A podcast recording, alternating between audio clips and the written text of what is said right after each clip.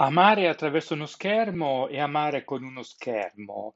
Eh, persone che amano attraverso uno schermo a distanza, persone che amano degli avatar, delle produzioni computerizzate, delle intelligenze artificiali, oppure delle sex dolls. Che cosa comporta tutto questo per noi, per le nuove generazioni? Dove stiamo andando e quali sono le dinamiche che stanno dietro questi fenomeni? Questo e molto altro in questa intervista che mi è stata fatta da Lucia Gammella e Nunzio Fumo dell'Università degli Studi L'Orientale di Napoli per conto del progetto Amore 4.0.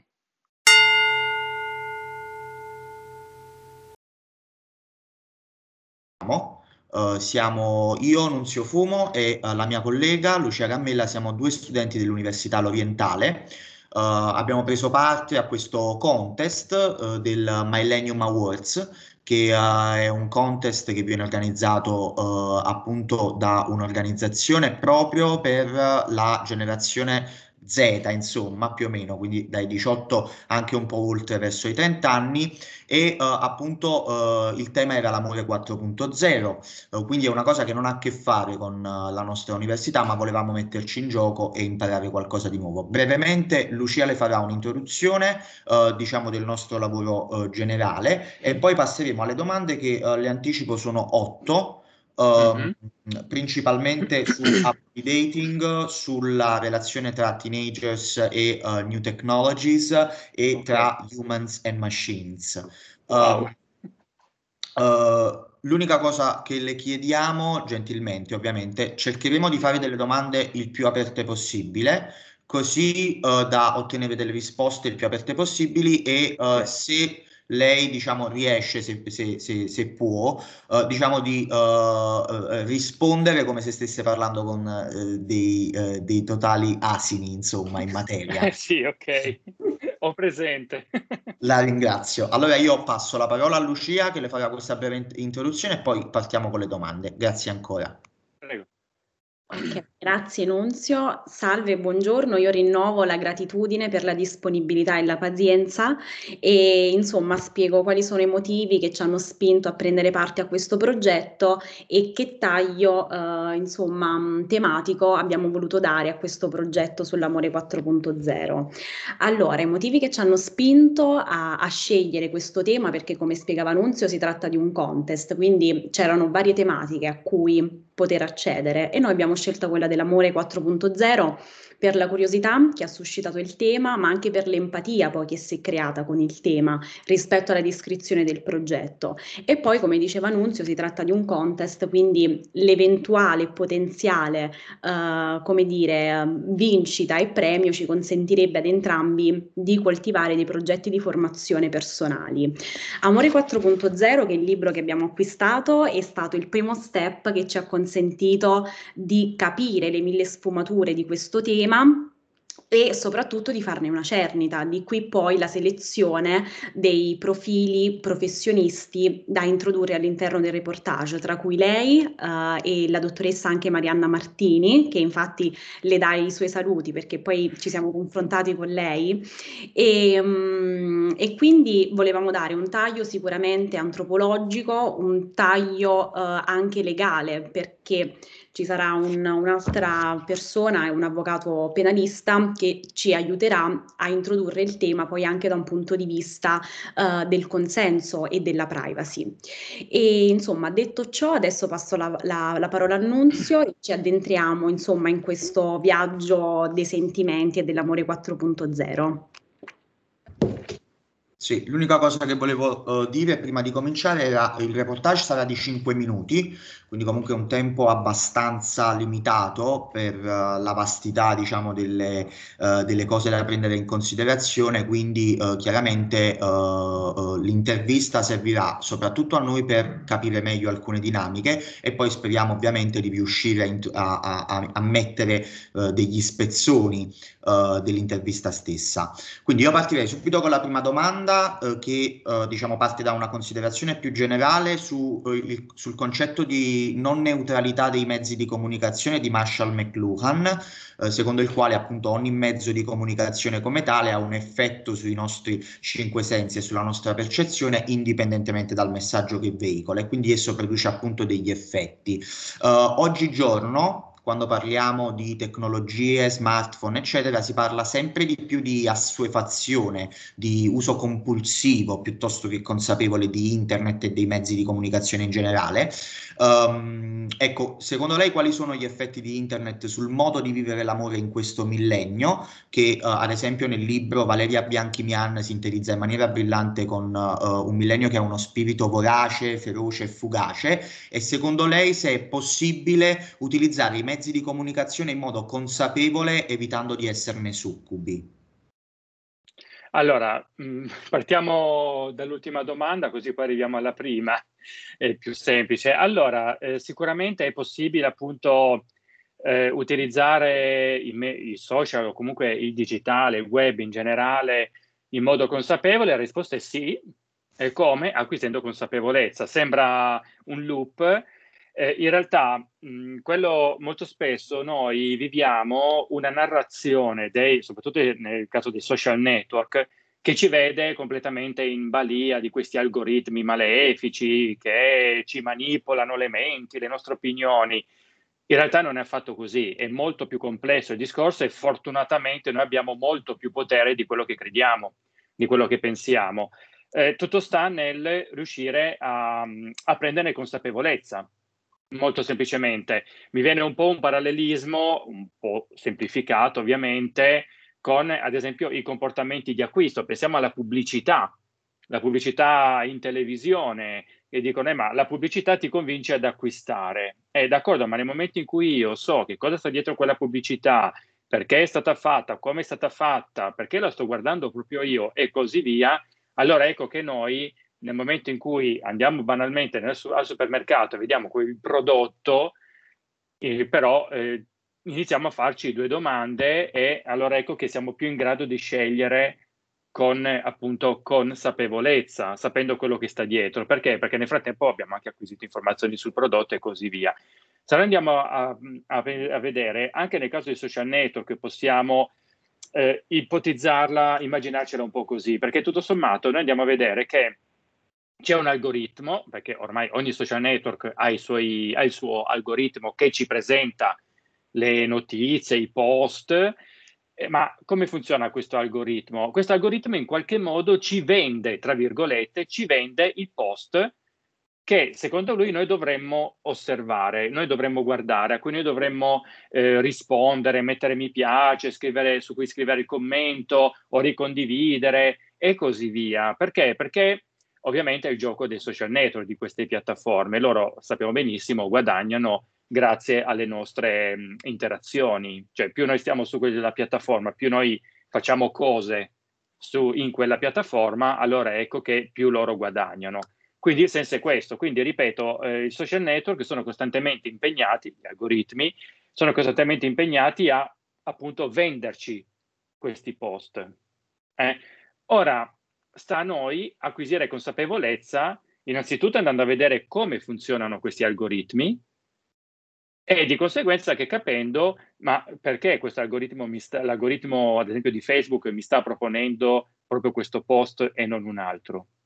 Ovvio, all'inizio sembra un po', un po', faraginoso tutto quanto, sembra un po' macchinoso, perché per ogni post che incontro sulla mia bacheca io devo stare lì a ragionare, a pensare, ma in realtà una volta presa l'abitudine ci si arriva molto più facilmente, viene veramente una, mh, d'abitudine farlo. Quindi questo sicuramente.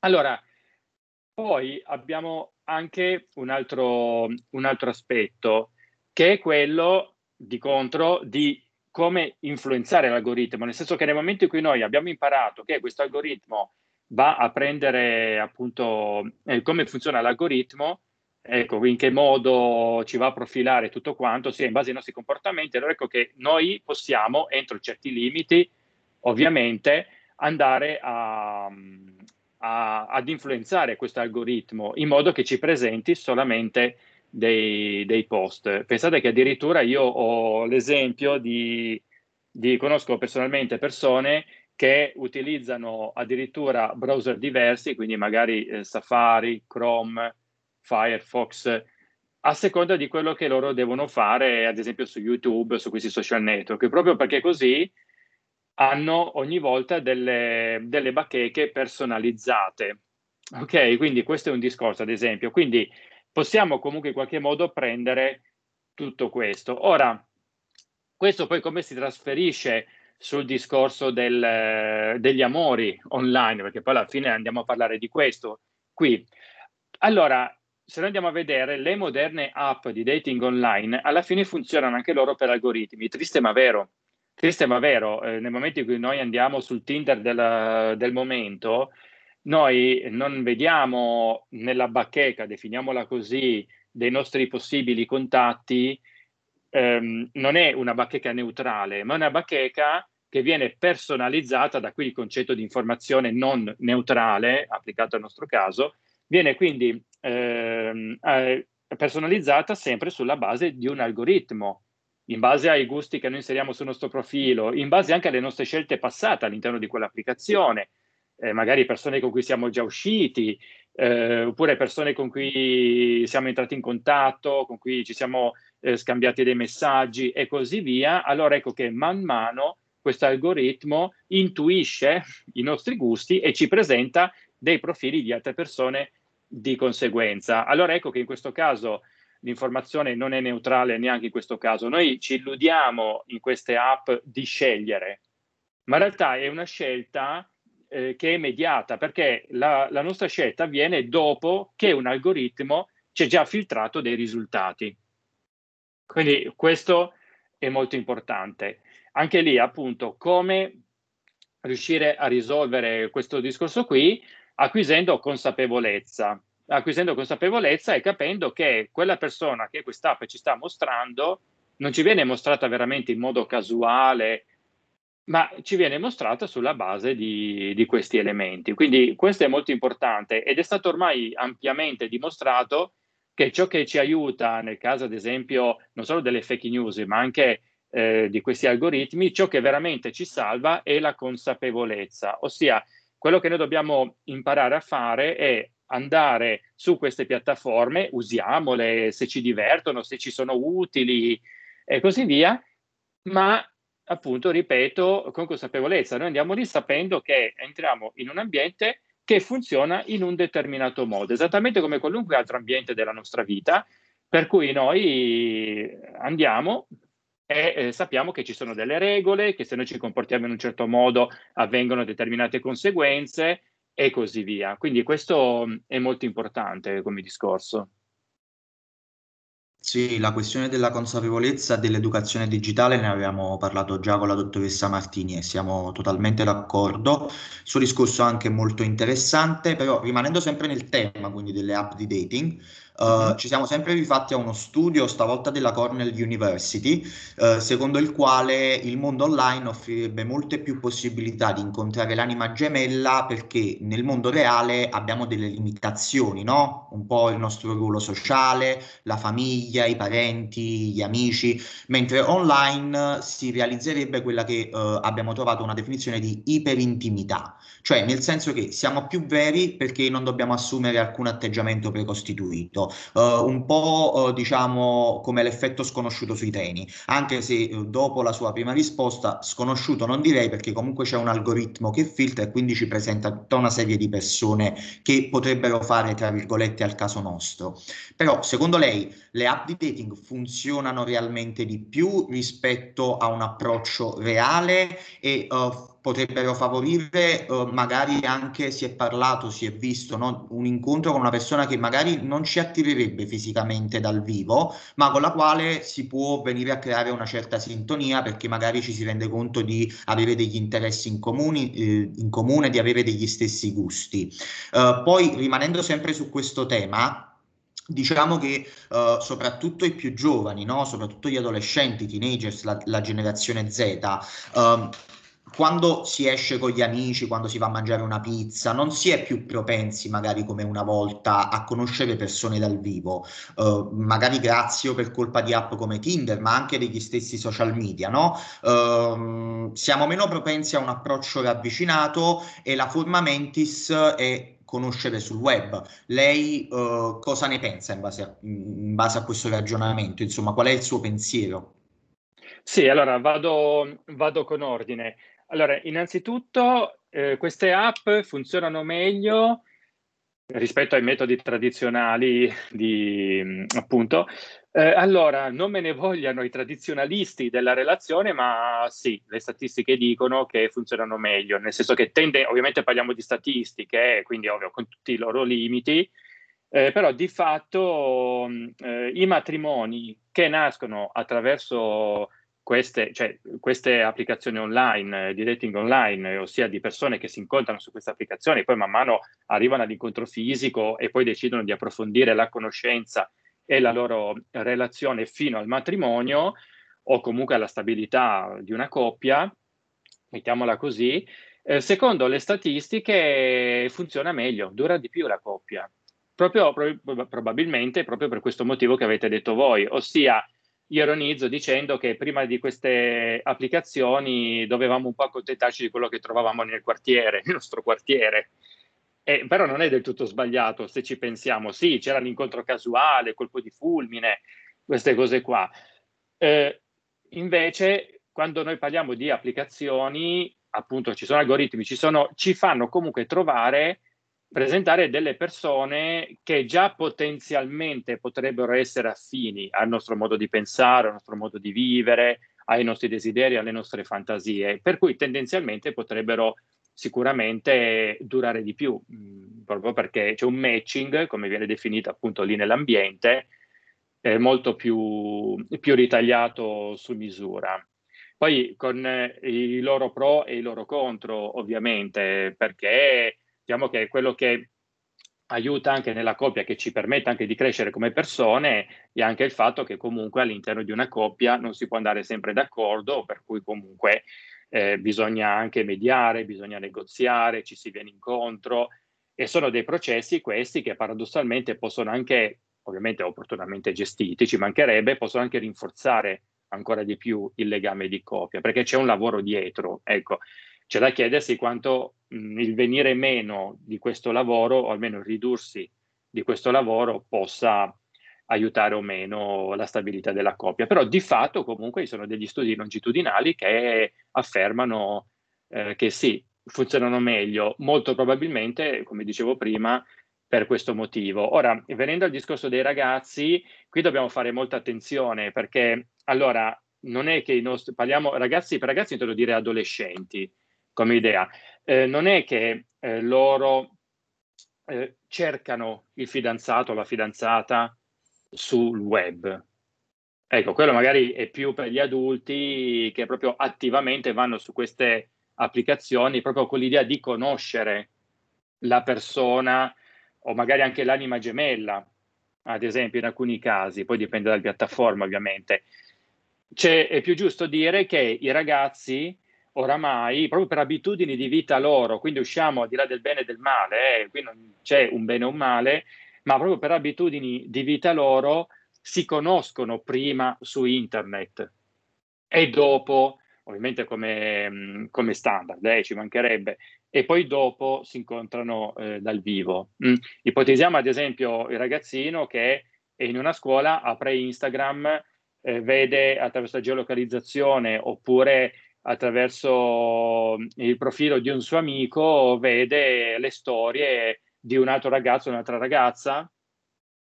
E allora inizia a seguirlo, a seguirla, inizia, magari dice, ah beh, eh, carina questa, ad esempio, inizia a seguirla e poi magari inizia a mettere un commento, l'altra persona risponde e via di questo passo fino ad arrivare, senti, ma tu sei di questa scuola, sei eh, ci vediamo all'uscita e così via. Io ho visto tantissime di queste situazioni, però ripeto, non è tanto il fatto che questi ragazzi vanno a cercare il, eh, appunto, dice, come dicevo prima, il fidanzato o la fidanzata eh, sul web, è che semplicemente eh, per loro il social network di turno è, il, ehm, è un luogo come un altro per la conoscenza anche di persone nuove.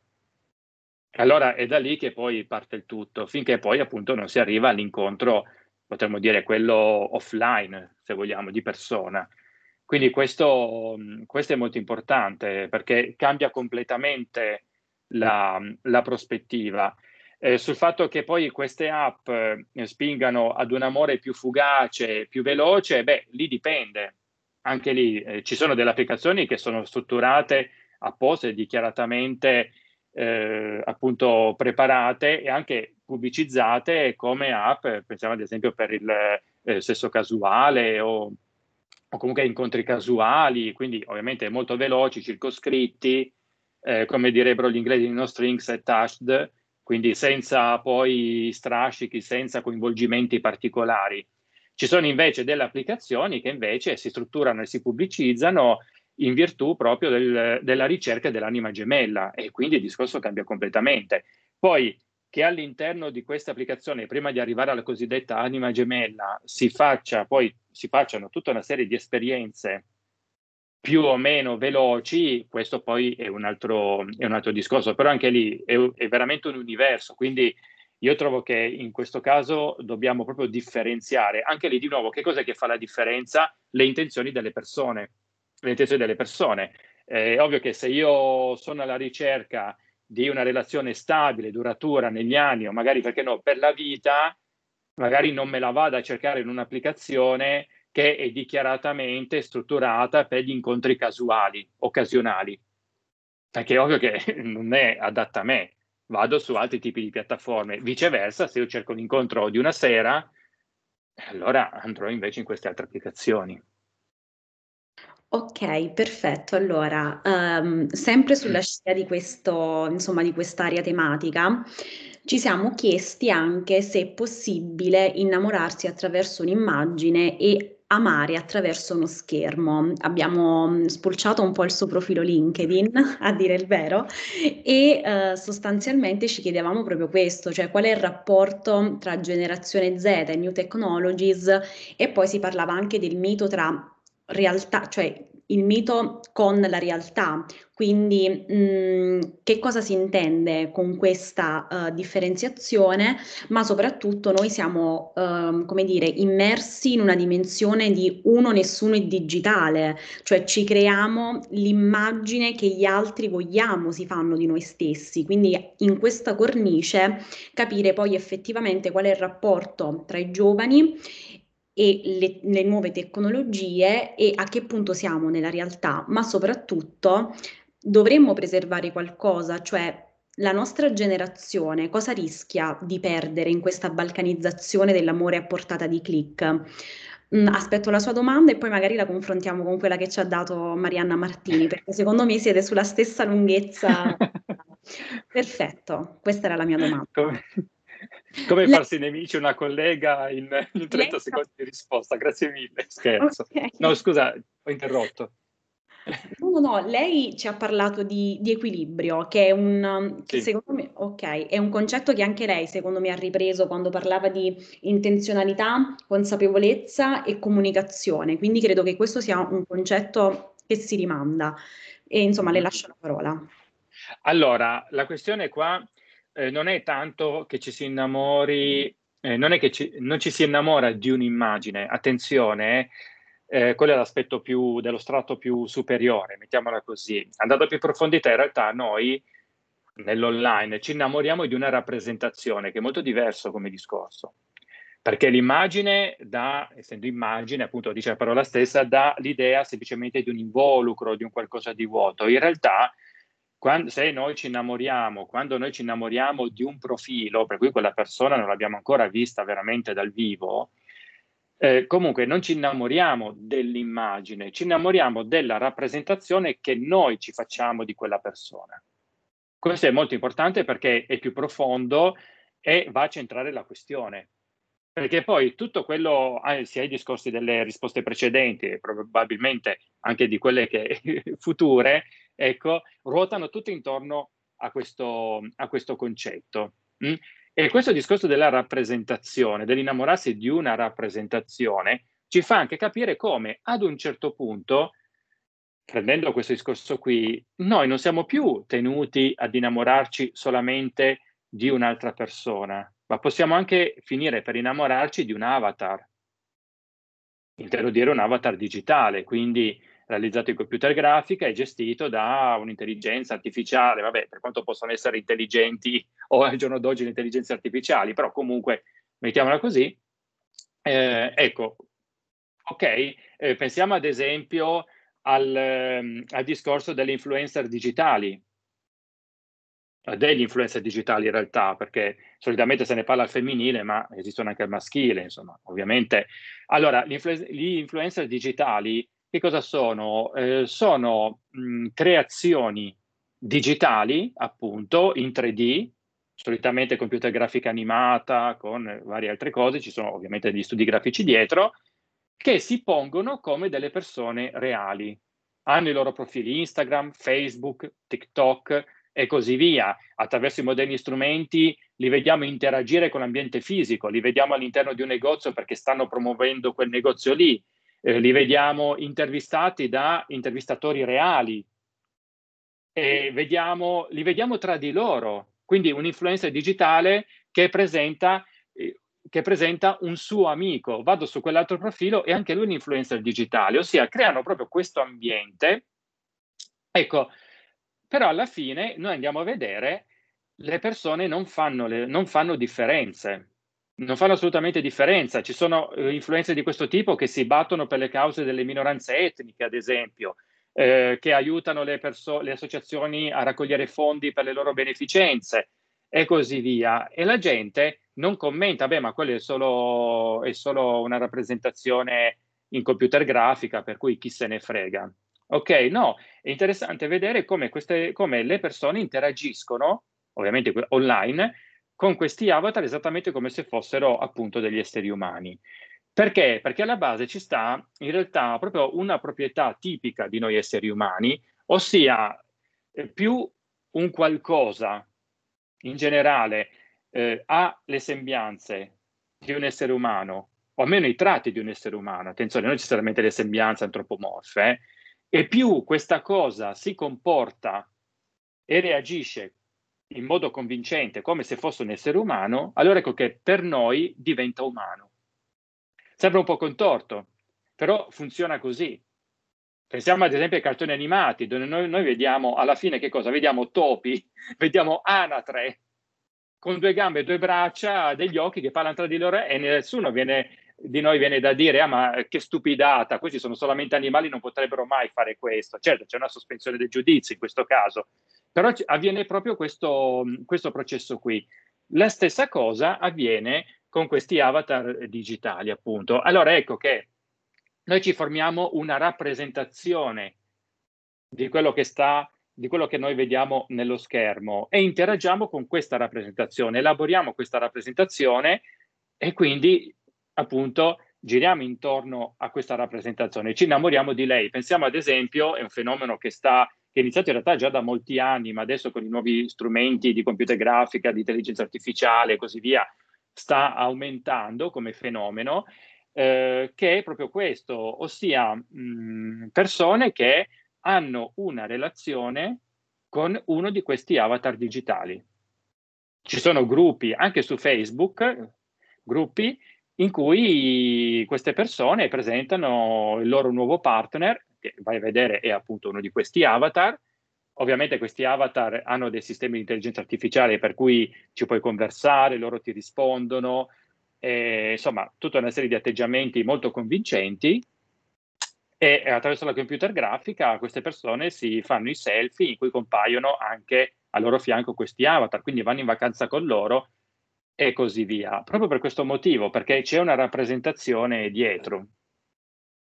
Però, scusi, questa non è una forma narcisistica o comunque individualistica di vivere l'amore, perché dov'è che avviene poi l'incontro con l'altro? Cioè dov'è che avviene il confronto, il dialogo, quel processo comunicazionale che un po' ci distingue? Cioè è un amore vissuto unil- unilateralmente o no? Mm. Sì, Ok. Sì, sì, al momento attuale, al momento attuale sì, e dico, perché dico al momento attuale?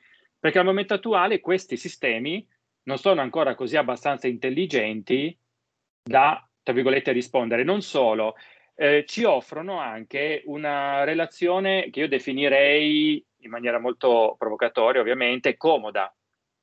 Perché? Perché questi sistemi, siccome dietro ci, stanno, ci sono anche interessi commerciali, perché eh, se io voglio interagire con questa persona, magari pago 10 euro al mese per, e così via, perché ovviamente dietro ci sono delle società che, che eh, ovviamente per cui è il loro business, cosa succede? Eh, succede che ovviamente nessuno ha interesse affinché questa, questa chatbot, questo, questo, questo, avatar digitale eh, ci, ci contraddica, oppure che si metta a litigare con noi, che poi magari rompiamo. È ovvio che deve, eh, deve, essere strutturato in modo che ogni nostra interazione con questo avatar sia veramente piacevole. Magari può capitare una differenza di opinioni, ma è semplicemente una differenza di opinioni, punto. Difficilmente vedremo al momento attuale uno di questi avatar arrabbiarsi e chiudere la connessione per un giorno, che è un po' il corrispettivo del non ti parlo, passo tutta la serata in silenzio. No?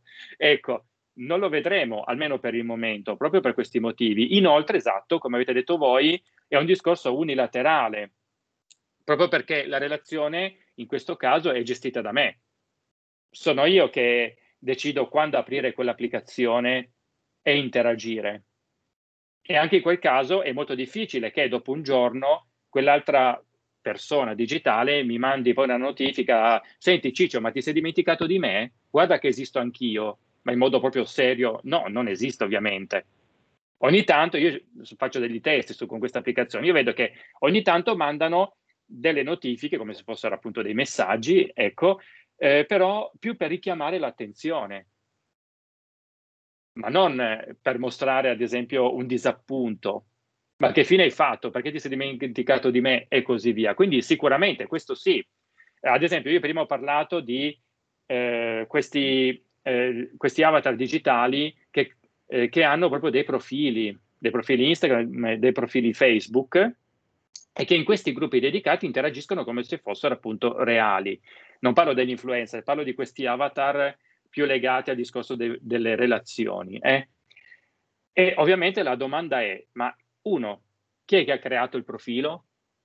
Due, chi è che ehm, opera in questo profilo, perché è ovvio che questa, questo avatar non interagisce da solo all'interno di Facebook, all'interno, ecco, molto spesso sono i, i partner umani che decidono di concretizzare ancora di più l'esistenza di questo loro partner come creando il rispettivo profilo Facebook e ogni tanto si spostano su quell'account eh, per interagire come se fossero quella persona. Ecco, quindi sicuramente questo sì. Oppure è il caso di eh, pochi mesi fa di una persona che ha divorziato dalla sua eh, sex doll, ad esempio. Eh, ma perché ha divorziato? Prima si era sposato? Sì. ecco, ha fatto la cerimonia e tutto. Eh, queste bam- praticamente queste, questi manichini, queste bambole, definiamole così, che sono in tutto e per tutto simili all'essere umano, anche come grandezza, come possibilità di postura e così via. Eh, tempo fa si era sposato poi ad un certo punto, vabbè, e se la portava in vacanza eh, e poi ad un certo punto ha divorziato e si è messo con un'altra, sempre un'altra bambola. E io non credo che ci siano avvenuti chissà quali litigi, piatti che, che, che volavano in casa per via di queste discussioni e che ad un certo punto questo avrà perso l'interesse nei confronti di questo manichino ed è passato ad un altro. Quindi questo sicuramente, sì, sì, è un discorso appunto, come dicevo prima, unilaterale. Questo sì. È sì, comodo. Comodo sì, perché lo gestisco come voglio io. No, effettivamente se poi pensiamo a tutti quelli che sono i costi emotivi, economici, legali, ad esempio del divorzio, ecco, in questo caso c'è questa, ecco, come ha detto lei, questa comodità, potremmo dire comodizzazione, insomma, anche del rapporto amoroso. Però contratti narcisistici, allora intanto eh, molto bene perché siamo passati proprio in maniera fluida e coerente dalle app di dating a, pass- a passare al concetto, a concetti che adesso ci stanno molto a cuore, perché fondamentalmente parliamo di sviluppi che di qui ai prossimi 20, 30, 40 anni andranno ancora eh, a modificare, a impattare mh, mm, in maniera molto importante sulla, sulla, sulla, società. Ecco, lei ha detto prima, i ragazzi di oggi, la generazione Z, non ha vissuto, a differenza magari sicuramente sua, eh, ma anche mia e di Lucia, che siamo del 94, del 95, eh, quella transizione al digitale. Cioè loro sono già nati in un mondo in cui funziona così. Quindi le app di dating sono un modo come un altro, magari un modo anche più comodo, ecco, facendo sempre riferimento a questo uh, concetto di comodità che è sempre legato alla tecnologia, al progresso tecnologico, di conoscere un'altra persona. Uh, quindi adesso sì, Passiamo insomma al uh, rapporto con l'altro in relazione a quelli che potrebbero essere robot uh, dell'intelligenza artificiale automi come Harmony ed Henry oppure al uh, smart sex toys. Mm, abbiamo visto noi un documentario della settima porta il sesso nel futuro, in cui si parlava appunto di alcuni uh, ingegnosi prodotti dell'industria 4.0 sessuale, uh, come ad esempio la Tesla Suite, che ci permettono di avere una uh, relazione a distanza anche dal punto di vista sessuale.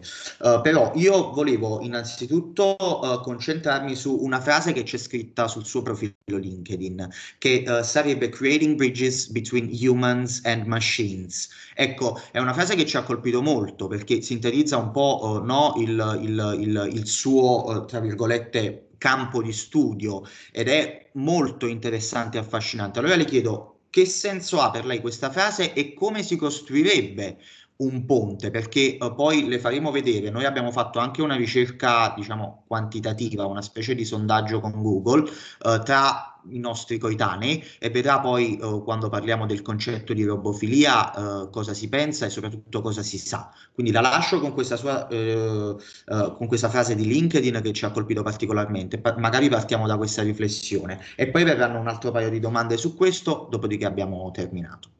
Ok, allora io parlo di creare ponti tra l'umano e il digitale perché da questo punto di vista siamo ancora un po' indietro, nel senso che il digitale ormai è, ha permeato ogni, ogni minimo interstizio delle nostre vite.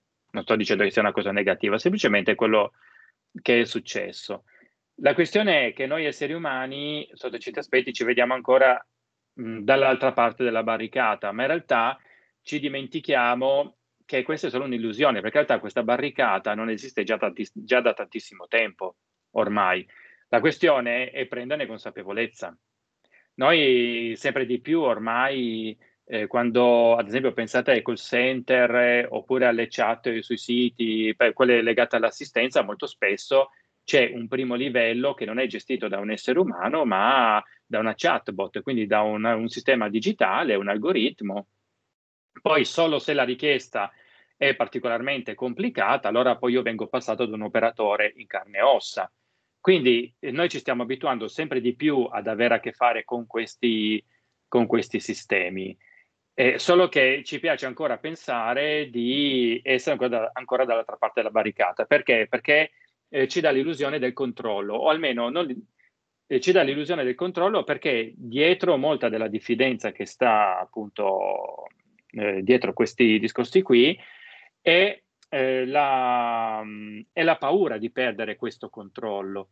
Perché noi siamo sempre stati abituati, proprio come specie su questo pianeta, ad essere, mh, mm, ad essere quelli che mh, mm, i grandi decisori. Ecco, mettiamola così. Siamo sempre stati, ormai da, de- da migliaia di anni, i grandi decisori. Ossia, non si muove una foglia, ormai letteralmente, su questo pianeta se non è deciso da noi. E se qualcosa non si muove come decidiamo noi, andiamo subito lì e la correggiamo. Ecco, quindi l'idea di avere una, di essere, di avere creato delle creature, sì, digitali, evanescenti, ma parliamo anche dei robot, appunto, in grado di muoversi e di decidere indipendentemente dalla nostra volontà, ci fa paura. Allora ecco che si genera tutto questo. Ora, eh, mentre invece possono essere una risorsa, ecco anche lì parlo di creare dei ponti, che ovviamente non è solo un ponte di collegamento, ma è un ponte che ci permette di approdare in, definitivamente in questo nuovo mondo, che ripeto è già in corso, è già in essere. Siamo noi che stia, ce ne stiamo tenendo fuori, ma eh, senza... Però ripeto, è solamente un'illusione, perché noi già facciamo acquisti online, già facciamo, quindi insomma siamo già pienamente dentro, so che non ce ne accorgiamo ancora, non vogliamo capire questo discorso qua. Quindi siamo un po' in questa situazione. Ora, andando avanti, ovviamente le nuove generazioni saranno sempre più eh, abituate a, ad avere a che fare con il digitale o comunque con dispositivi elettronici, se pensiamo appunto ai, ai robot, come avete citato voi, tipo Harmony e, e Company. Questo sicuramente. La questione qual è? È che man mano che tutto questo inizierà ad entrare sempre di più nelle nostre case, entrerà sempre di più a far parte della nostra vita quotidiana, allora ecco che diventeranno parte anche delle nostre famiglie, della nostra storia. E allora ecco che inizieranno a prendere mh, eh, sempre di più forma, anche un po' in base al discorso che abbiamo fatto prima sul fatto che... Sì, prego. No, no, no. Eh, ah, ok, ok. Faccio... Prego, prego, continui. Ok, ok eh, anche un po' eh, legati al fenomeno di cui abbiamo parlato all'inizio, ossia su questo discorso per cui eh, più un qualcosa si comporta da come un essere umano e più noi tendiamo a considerarlo come un essere umano, di conseguenza ci affezioniamo, e proviamo a volte anche dolore per loro e così via. Quindi questo sicuramente stiamo andando sempre più in quella direzione. In tutto questo potete immaginare che arrivare ad innamorarsi di un sistema di questo tipo, il passo è veramente breve. Ad un certo punto, non solo, io prima ho parlato di avatar digitali che eh, non entrano in conflitto, non contraddicono, molto spesso non prendono l'iniziativa, quindi anche lì in questo caso la relazione è molto passiva perché semplicemente rispondono a quello che, no, anzi reagiscono alle nostre azioni, quindi non prendono l'iniziativa. Però attenzione, tutto questo per quanto tempo rimarrà? Quanto tempo ci vorrà prima che eh, non, eh, qualcuno, qualche società non svilupperà dei sistemi in grado di agire indipendentemente dall'essere umano? Allora ecco che in quel caso ovviamente la, la rappresentazione eh, di cui abbiamo parlato prima sarà molto molto più forte come discorso, con tutto quello che, che segue ovviamente. Sì, assolutamente. No, anche perché, uh, ad esempio, questa è una piccola riflessione, no? Uh, gli uomini del sud sono conosciuti perché sa- sono molto gelosi, eccetera. Quindi magari, uh, ecco, si potrebbe sviluppare anche un automa che capisce i bisogni le, eh, anche di eh, eh, no sentirsi desiderato, di sentirsi unico del partner e quindi eh, si comporta proprio come quella eh, persona della coppia che è molto più possessiva, che è molto più gelosa. Uh, giusto, però per dire che sì. l'evoluzione sì, dell'intelligenza artificiale non sappiamo effettivamente dove ci porterà perché nel senso non ha limiti, non ha confini. Esatto. Eh, e quindi è questo l'aspetto importante quando parliamo di robofilia. Ecco, restando sì. sempre in questa uh, questione, parlia- parliamo di, uh, di sesso con uh, questo tipo di uh, diciamo uh, soggetti partendo appunto dal fatto che noi il sesso lo viviamo ormai già da qualche decennio in maniera molto più libera no? E quindi quale sarebbe la trasformazione ulteriore che potrebbero portare questi avatar queste waifu questi sì. queste chatbot questi smart sex toys nei confronti della percezione del sesso stesso? Perché qual è il rapporto poi che si instaura tra l'io e l'altro dove peraltro l'altro non si intende più l'amante fisico, la persona, ma si intende sia certo. un, un, amante automa che un oggetto che magari ci permette di praticare sesso a distanza con il nostro partner. Quindi le tecnologie sono il mezzo o il fine? Mm. Allora, eh, io direi che, mm, che, stiamo andando sempre di più verso una, una, um, un liberarci da questo punto di vista. Eh, intendo dire, pensiamo un po' all'evoluzione, perché se noi, proprio partendo proprio dalla, dalla notte dei tempi del genere umano, perché è ovvio che noi siamo abituati a ragionare eh, quando guardiamo il digitale, quando guardiamo appunto questi nostri discorsi, siamo, ormai abituati a vedere quello che sta accadendo negli ultimi anni solamente. Allora ecco che questo ci rischia di chiuderci in una visione a tunnel, per cui sembra che tutto questo stia avvenendo adesso, appunto, sia una cosa nuovissima. In realtà, se noi andiamo ad aprire, ad allargare la nostra visione, il nostro campo visivo, vediamo che in realtà ciò che sta avvenendo in questi ultimi anni è semplicemente un'evoluzione che è partita forse migliaia di anni fa. Eh, spiego meglio. Parlando di sesso, ad esempio, in realtà noi vediamo che col tempo l'uomo uh, si è sempre liberato di più da quella che è la natura e la fisiologia del sesso. Faccio un esempio. Inizialmente il sesso in sé era per procreare, nel senso che mh, cioè, era comunque eh, strettamente correlato a questo discorso. Ok? Poi, certo, ovviamente c'erano periodi di maggiore fertilità o minore fertilità per la donna, per cui ovviamente però comunque mh, era strettamente correlato. Poi ad un certo punto abbiamo imparato a controllare questa cosa attraverso mezzi esterni, pensiamo al, ad esempio al profilattico, alla pillola e altri mezzi, anche un po' più antichi diciamo. Ora, questo ha iniziato comunque a creare proprio una separazione tra ciò che è il sesso, quindi il piacere del sesso, con, potremmo dire, la funzione fisiologica e naturale, nel senso secondo natura, con l'N maiuscola, del sesso in sé, okay? che è appunto fare figli. Eh? Abbiamo iniziato a, a scollegarci, a creare questa separazione. Ora, ripeto, questa non è una cosa negativa, anzi, vedremo andando avanti che in realtà questo è positivo, almeno secondo me. Andando avanti, arrivando ai giorni nostri, stiamo arrivando a un punto in cui per provare tutto questo non ci, serve, non ci servirà neanche più il partner in carne ed ossa, perché abbiamo tutti questi altri mezzi che avete citato anche voi. Ok? Quindi, ora, tutto questo per arrivare a dove? È che tutto questo eh, non avere la necessità di ci porta a sua volta a poter scegliere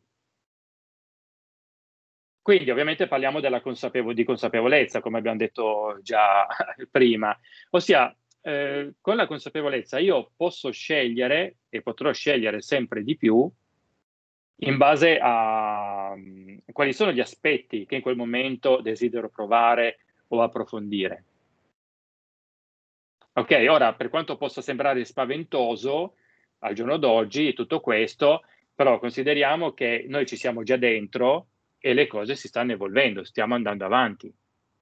Ok, questo è molto importante. Parlando poi degli, eh, dei sex toys, a meglio, visto che parliamo di digitale, degli smart sex toys, quindi i sex toys che però possono venire gestiti a distanza, allora potete capire come, sempre in, questo, in questa forma di emancipazione, potremmo definirla così, eh, allora ecco che noi escludiamo anche la necessità di avere un partner vicino,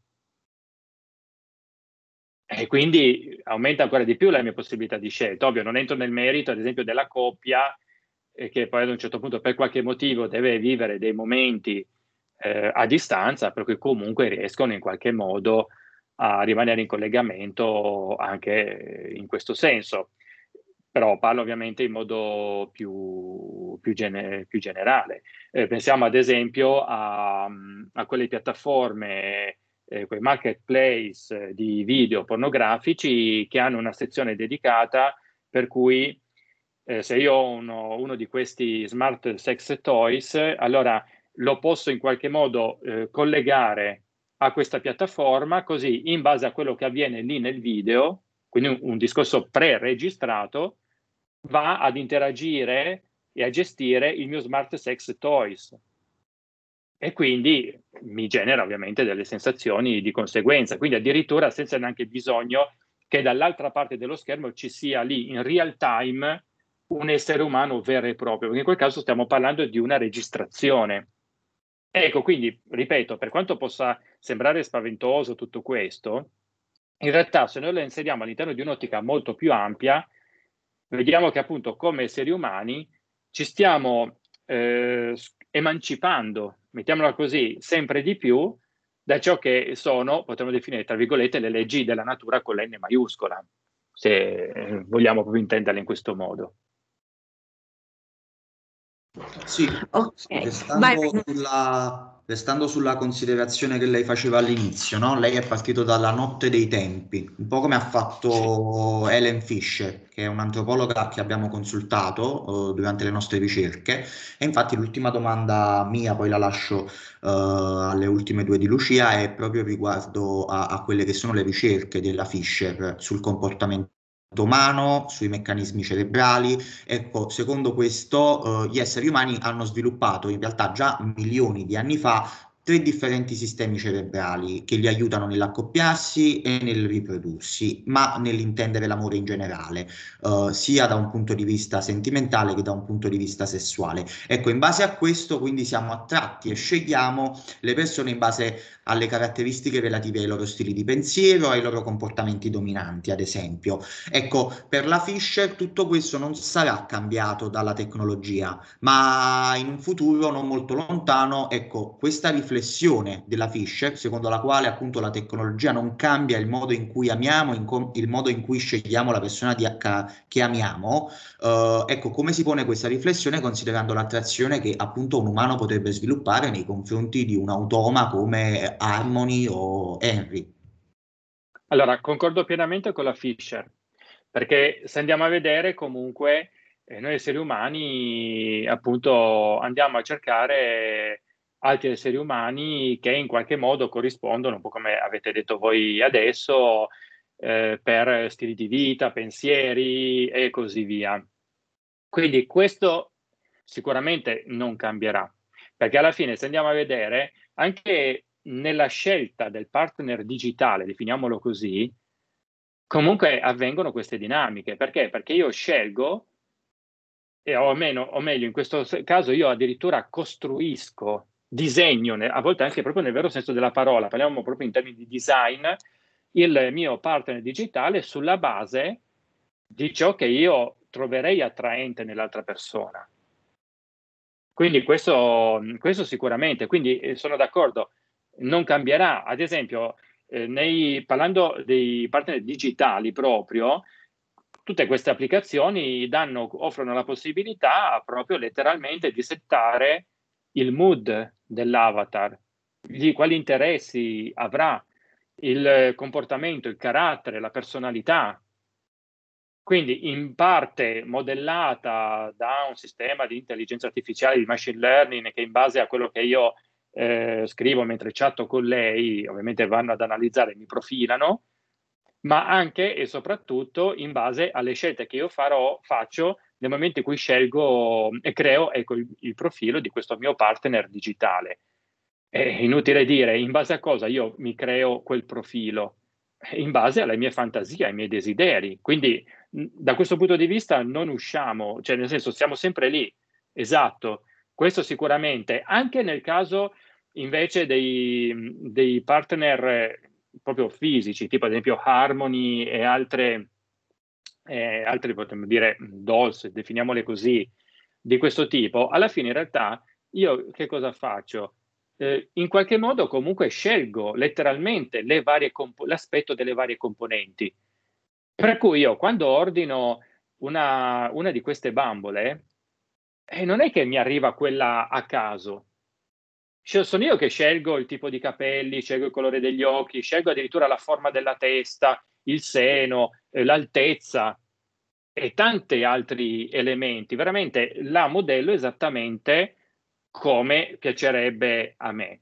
Se poi a tutto questo inseriamo poi un sistema appunto di intelligenza artificiale che le dà un, eh, una personalità e un comportamento simile a quello degli esseri umani, anche questo ovviamente viene poi modellato di conseguenza. Eh, in alcune di queste situazioni, di nuovo, sono io che scelgo quali conoscenze avrà questa, questa mia bambola e quali conoscenze invece non avrà, ad esempio, perché in base a questo poi gli sviluppatori caricano le informazioni oppure no.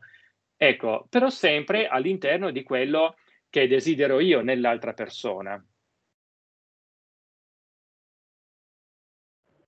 Ok, perfetto. Cioè, l'ultima domanda e poi solo un, un'osservazione. Allora, noi, eh, come prima anticipava Nunzio, abbiamo mh, svolto, elaborato un modestissimo eh, questionario a cui appunto hanno preso parte i nostri coetanei. Siamo arrivati circa a 300 persone e nell'analizzare la uh, domanda conosci il concetto di robofilia, molti ci hanno risposto di sì, un 82,9% contro il 17,1%. Inoltre, dopo seguiva un'altra domanda. Credi che in un futuro prossimo diventi normale avere una relazione di tipo affettivo, intimo, erotico e sessuale con, con un automa? Il 61,2% ci ha risposto di no, il 22,8% ci ha risposto perché no e il 16% sì. Quindi diciamo che in generale noi ci siamo fatti un'idea che c'è una certa resistenza verso il tema o verso la proiezione futura. Quindi mh, mm, mi è parso di capire che lei già un po' risposto a questa domanda, però la domanda finale è quello che oggi noi consideriamo distopico, quanto sarà reale e sempre poi con quali conseguenze per le nuove generazioni che come prima faceva osservare sia lei che Nunzio già ci sono nati in questa prospettiva, quindi anche noi come futura classe genitoriale cioè che cosa dovremmo preservare, che cosa dovremmo insegnare, chi si deve porre il problema in qualche modo di, di questa costruzione della consapevolezza? Questa era la domanda. Ok, allora eh, sì, è normale, sono risposte a questo sondaggio che non mi stupiscono, perché? Perché sono state fatte alle persone di oggi, del 2021, per cui è normalissimo che abbiano risposto così, questo sicuramente. Eh, se noi appunto, come dicevo prima, inseriamo tutto questo e lo contestualizziamo all'interno proprio di un film, noi vediamo che eh, da sempre l'uomo ha ritenuto indicibili delle, diciamo, tra virgolette, innovazioni, che poi per le gener- generazioni successive sono diventate la norma, lo standard, e poi siamo andati avanti. Mm, ad esempio, parlando di amori, ecco, quindi siccome siamo sempre in questo ambito, adesso dico una cosa fortissima, ovviamente sintetizzo molto e semplifico molto, ma è giusto per farmi capire, pensate a quanto già solo fino a mh, mh, 40-50 anni fa, e purtroppo in alcuni casi ancora oggi, sia impensabile che due persone dello stesso sesso si amino. Ok? Cioè, addirittura eh, si finiva in galera, quindi anche di fronte alla legge eh, costituiva un reato questo. Ecco, poi fortunatamente, ovviamente aggiungo io, le cose sono andate avanti e man mano eh, si è operata tutta una normalizzazione per cui eh, le persone fortunatamente andando avanti si sentono si sono sentite sempre più libere di manifestare le proprie passioni e tutto quanto, come sentivano dentro, eccetera, eccetera. Ora, andando più per estremi, parlando, tornando a parlare di relazione di amori, quindi più in generale, io ci inserisco anche tutto questo discorso della eh, robofilia, ad esempio, ossia ciò che per noi è inaudito e inconcepibile oggi potrebbe non esserlo più fra vent'anni o fra trent'anni. Ecco, questo è il discorso, ma pensiamo anche a tante altre cose. Eh, pensiamo anche, che so, sto veramente andando a random, pensate alla musica rock, Elvis, più, più, disa, più pericoloso della bomba atomica, era stato definito da certe associazioni dei genitori del suo tempo. E il suo modo di ballare veniva associato a, alla masturbazione, per cui figuriamoci, guai, eh, che poi la masturbazione come veniva vista appunto in quel periodo, appunto, e così via. Eppure oggi, se noi ascoltiamo musica rock, vabbè, è solo più una questione di gusti, capite? Andando avanti succederà anche in, eh, in, questo senso, quindi questo sicuramente diamo tempo al tempo, però ripeto, eh, discor- sarà sempre di più eh, però un discorso di eh, consapevolezza, appunto, c'entrerà sempre di più quello, per cui magari io non mi innamorerò mai di, una, di un partner, eh, di un avatar digitale oppure appunto di un robot, ma non troverò, ma ma non troverò scandaloso oppure strano che magari un mio amico lo faccia. Ecco, questo è il senso, considerando anche che noi andremo sempre più avanti con un digitale sempre più integrato nel mondo reale, con il mondo reale. Pensiamo ad esempio ai visori eh, della, per la realtà aumentata e così via. Quindi capiterà, eh, qui eh, neanche tanto, che noi, io magari uscirò con un mio amico e questo mio amico avrà al suo fianco il, il suo fidanzato o la sua fidanzata eh, digitale ma attenzione, io, siccome avremo i visori, lo vedrò, la vedrò al, fian- al suo fianco esattamente come se fosse una persona normale. E io potrò interagirci. Allora capite questa fusione? Ecco, ecco perché io dico che da qui a un po', ma secondo me neanche tantissimo, tutto questo che a noi sembra veramente strano, diventerà sempre più appunto normale. Quindi dobbiamo veramente porci in questa proiezione. Sul fatto della consapevolezza diventerà sempre più importante capire come funzionano queste cose e che cosa sta dietro. Perché eh, se noi pensiamo che molti di questi prodotti ovviamente saranno prodotti commerciali, ad esempio, perché dobbiamo essere consapevoli di questo e quindi mostrare alle, alle, generazioni che verranno queste dinamiche, come ad esempio quello che ho detto prima, per cui al momento attuale, ma penso anche per un bel po', difficilmente uno di questi avatar arriverà ad arrabbiarsi talmente tanto da abbandonare la casa, ovviamente, perché? Perché se abbandona la casa la, la società che lo gestisce perde guadagno, ovviamente. E, ehm, ecco, ovviamente ecco, ci bisognerà fare tutta un'opera di questo tipo, però eh, di nuovo eh, non demonizzando quello che, quello che ci sarà. Mi viene in mente un po' come oggi eh, non demonizzare ad esempio i social network e queste cose qui, noi arriveremo a un punto in cui spiegheremo ai nostri ragazzi come agisce, come interagisce un avatar digitale e quindi a, appunto, come dicevo prima, a prendere consapevolezza di tutto quello che sta dietro. Come oggi noi stiamo par- eh, parliamo dell'algoritmo di Facebook, da qui a un po' di anni parleremo ai ragazzi, magari anche nelle scuole, dell'algoritmo di Harmony, degli avatar digitali, eh, di questi partner digitali e così via. Non so se ho risposto alla domanda. Sì, sì, ha risposto perfettamente, che quello che oggi ci sembra inaudito, probabilmente tra vent'anni, ma forse pure tra dieci, sarà assolutamente normale. Esatto. Solo una cosa però volevo fare perché mi è venuta una riflessione, poi lasciamo mm-hmm. l'ultimo a Lucia perché abbiamo già abusato del suo tempo più del dovuto, però una riflessione che mi è venuta mentre lei parlava prima ha detto che uh, creeremo un avatar che sia digitale o che sia un automa come ad esempio Harmony che esprime no? sia fisicamente che uh, emotivamente o caratterialmente quello che noi vogliamo e desideriamo. Poi successivamente ha detto che ci sarà, ed, ed ovviamente sarà così, una fusione tra, che già sta avvenendo adesso, tra il digitale e il reale.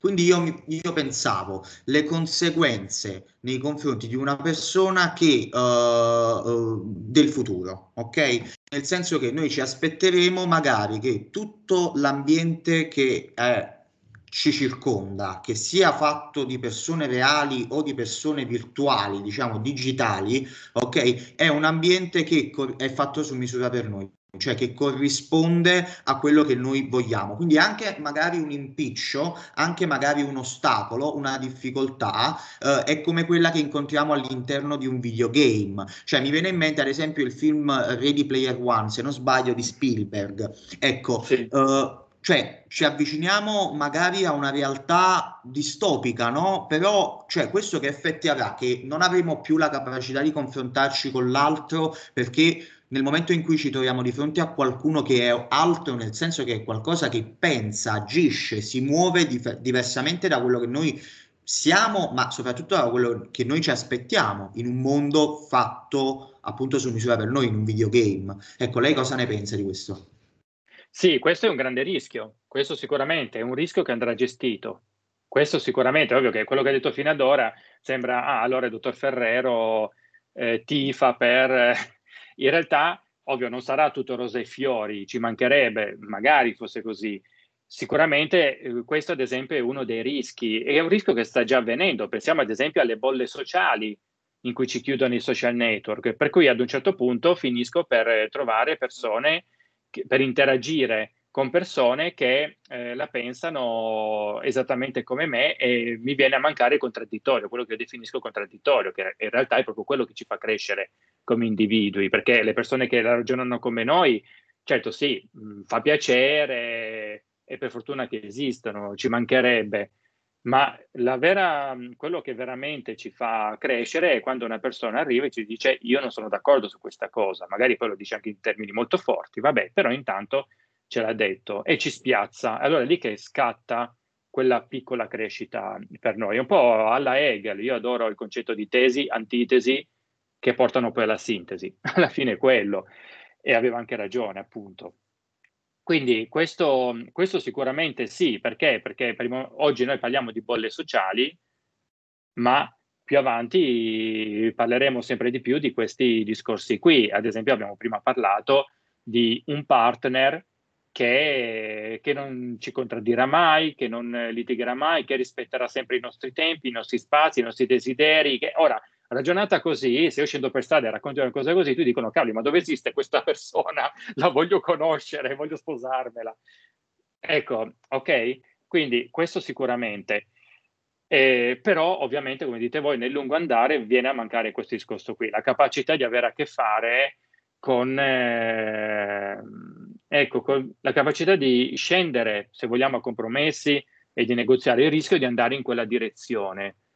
Eh, ad esempio, pensiamo a, eh, a volte quando noi commettiamo qualcosa che, che magari al nostro partner, che il nostro partner non gradisce, però arrivando a certi estremi rischiamo addirittura appunto il crollo della coppia o addirittura la separazione definitiva e magari anche in malo modo.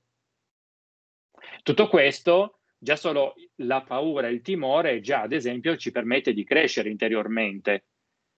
Ecco, pensate invece a che cosa comporterebbe il fatto di sapere, di avere la tranquillità che tanto lui o lei non ci, non ci mollerà mai tanto. Io vedo a volte, già oggi, in questi gruppi in cui appunto eh, in cui ci sono appunto eh, persone che presentano i loro partner digitali, proprio questi gruppi anche su Facebook appunto, io vedo che addirittura a volte eh, queste persone hanno più di una relazione, non solo con diversi partner digitali, ma a volte hanno anche una relazione con dei partner in carne e ossa. Ed è interessante leggere i commenti, robe del tipo, ieri ho parlato a Tizia, che è il partner digitale appunto, eh, che ho conosciuto una donna con cui adesso sto, in questo caso era, vabbè, un uomo etero, comunque, eh, sto, con cui sto, ho iniziato ad uscire, mi piace, mi piacerebbe approfondire la, la conoscenza. Ne ho parlato con lei, quindi con l'avatar digitale, e mi ha detto che, che, lei è felice per me e che appunto non vede l'ora di conoscerla anche lei e così via. Ecco, arriviamo a quel livello, capite? E che uno potrebbe dire, cavoli, ma mh, mm, certo è una situazione apparentemente idilliaca, ma nella realtà quanto succede? Perché appunto eh, esiste anche un discorso, potremmo dire, di, tra virgolette, esclusività, se parliamo di una coppia, ovviamente. Se non parliamo di una coppia il discorso cambia, ci mancherebbe. E così via. Quindi sicuramente è così, il grosso rischio è quello, sicuramente il rischio è quello di disabituarci a, al contraddittorio e di conseguenza a diventare sempre più, potremmo dire, colpibili da questo punto di vista, proprio perché non più in grado di reggere una relazione che potenzialmente può anche finire, perché magari diciamo la parola sbagliata compiamo il gesto sbagliato. Questo sicuramente. Ok, perfetto. Nunzio, eh, io direi di fare l'ultima domanda se tu sei d'accordo. Ok, perfetto. Quindi a me sta, quest'ultima cosa che lei ha detto mi fa pensare quasi anche a, alla, come dire, ad un'avanguardia del poliamore, no? Quindi è un poliamore ibrido. Ok, allora l'ultima domanda in realtà era più, come dire, un, era una tip per noi, cioè se lei dovesse scegliere di trattare il poliamore tre elementi imprescindibili per trattare questo tema, eh, questo tema schematicamente, cioè concettualmente. Mm. Secondo lei che cosa non si può evitare di raccontare? Nel caso del poliamore? No, allora... nel, caso, no, no, nel caso dell'amore 4.0 in generale. ok, tre elementi. Allora, che cosa non si può non raccontare? Beh, mh, mm, quello che ho detto prima riguardo al fatto che noi ci innamoriamo sempre di una rappresentazione, che poi questa rappresentazione riguardi una persona in carne e ossa, che poi viene come rappresentazione confermata, disconfermata, magari ce la dobbiamo aggiustare un pochettino, perché poi dal, nella realtà questa persona mostra altri lati. Del, allora, questo è un altro discorso. Quindi sicuramente non possiamo non parlare del fatto che appunto noi ci innamoriamo di una, prima, prima di tutto, di una rappresentazione. Poi non possiamo non raccontare questo discorso eh, che ho detto prima, per cui noi dobbiamo vedere sempre questi fenomeni all'interno di un continuum che è partito da quando noi come esseri umani abbiamo iniziato ad evolverci, quindi non solo negli ultimi 5-10 anni, perché fa parte di questo continuum. Quindi questo, questo sicuramente. E la terza, eh, quello che non possiamo non raccontare, eh, in teoria già queste due sarebbero abbastanza, abbastanza forti. Eh, ecco, quello che ho detto prima, parlando proprio nello specifico del nostro tema, è questo eh, costante affrancarsi dai limiti fisici e fisiologici dell'essere umano, che andrà sempre più avanti man mano che noi costruiremo sistemi sempre più intelligenti o, e perché no, magari ad un certo punto anche a trasferirci, tra virgolette, all'interno del digitale o quello che starà in quel, ormai in quel futuro. Ok, sì. grazie mille per la disponibilità, davvero la pazienza, noi non ci aspettavamo nemmeno che ci rispondesse, quindi veramente grazie. Infatti noi ci siamo anticipati paura, no? Sì, noi ci siamo anticipati tantissimo perché proprio avevamo paura che nessuno ci rispondesse. Però, insomma, la, come diremmo in spagnolo, lo hemos logrado, pues. Questo era Essere genitori nell'era digitale. Io sono Ivan Ferrero, psicologo del digitale, sempre al tuo fianco per tuo figlio. Se vuoi sapere cosa posso fare per te oppure se hai domande da farmi, puoi contattarmi a ivan-ivanferrero.it oppure puoi andare su www.psicologiaetecnologia.it per altri consigli su come aiutare tuo figlio a gestire la sua vita digitale.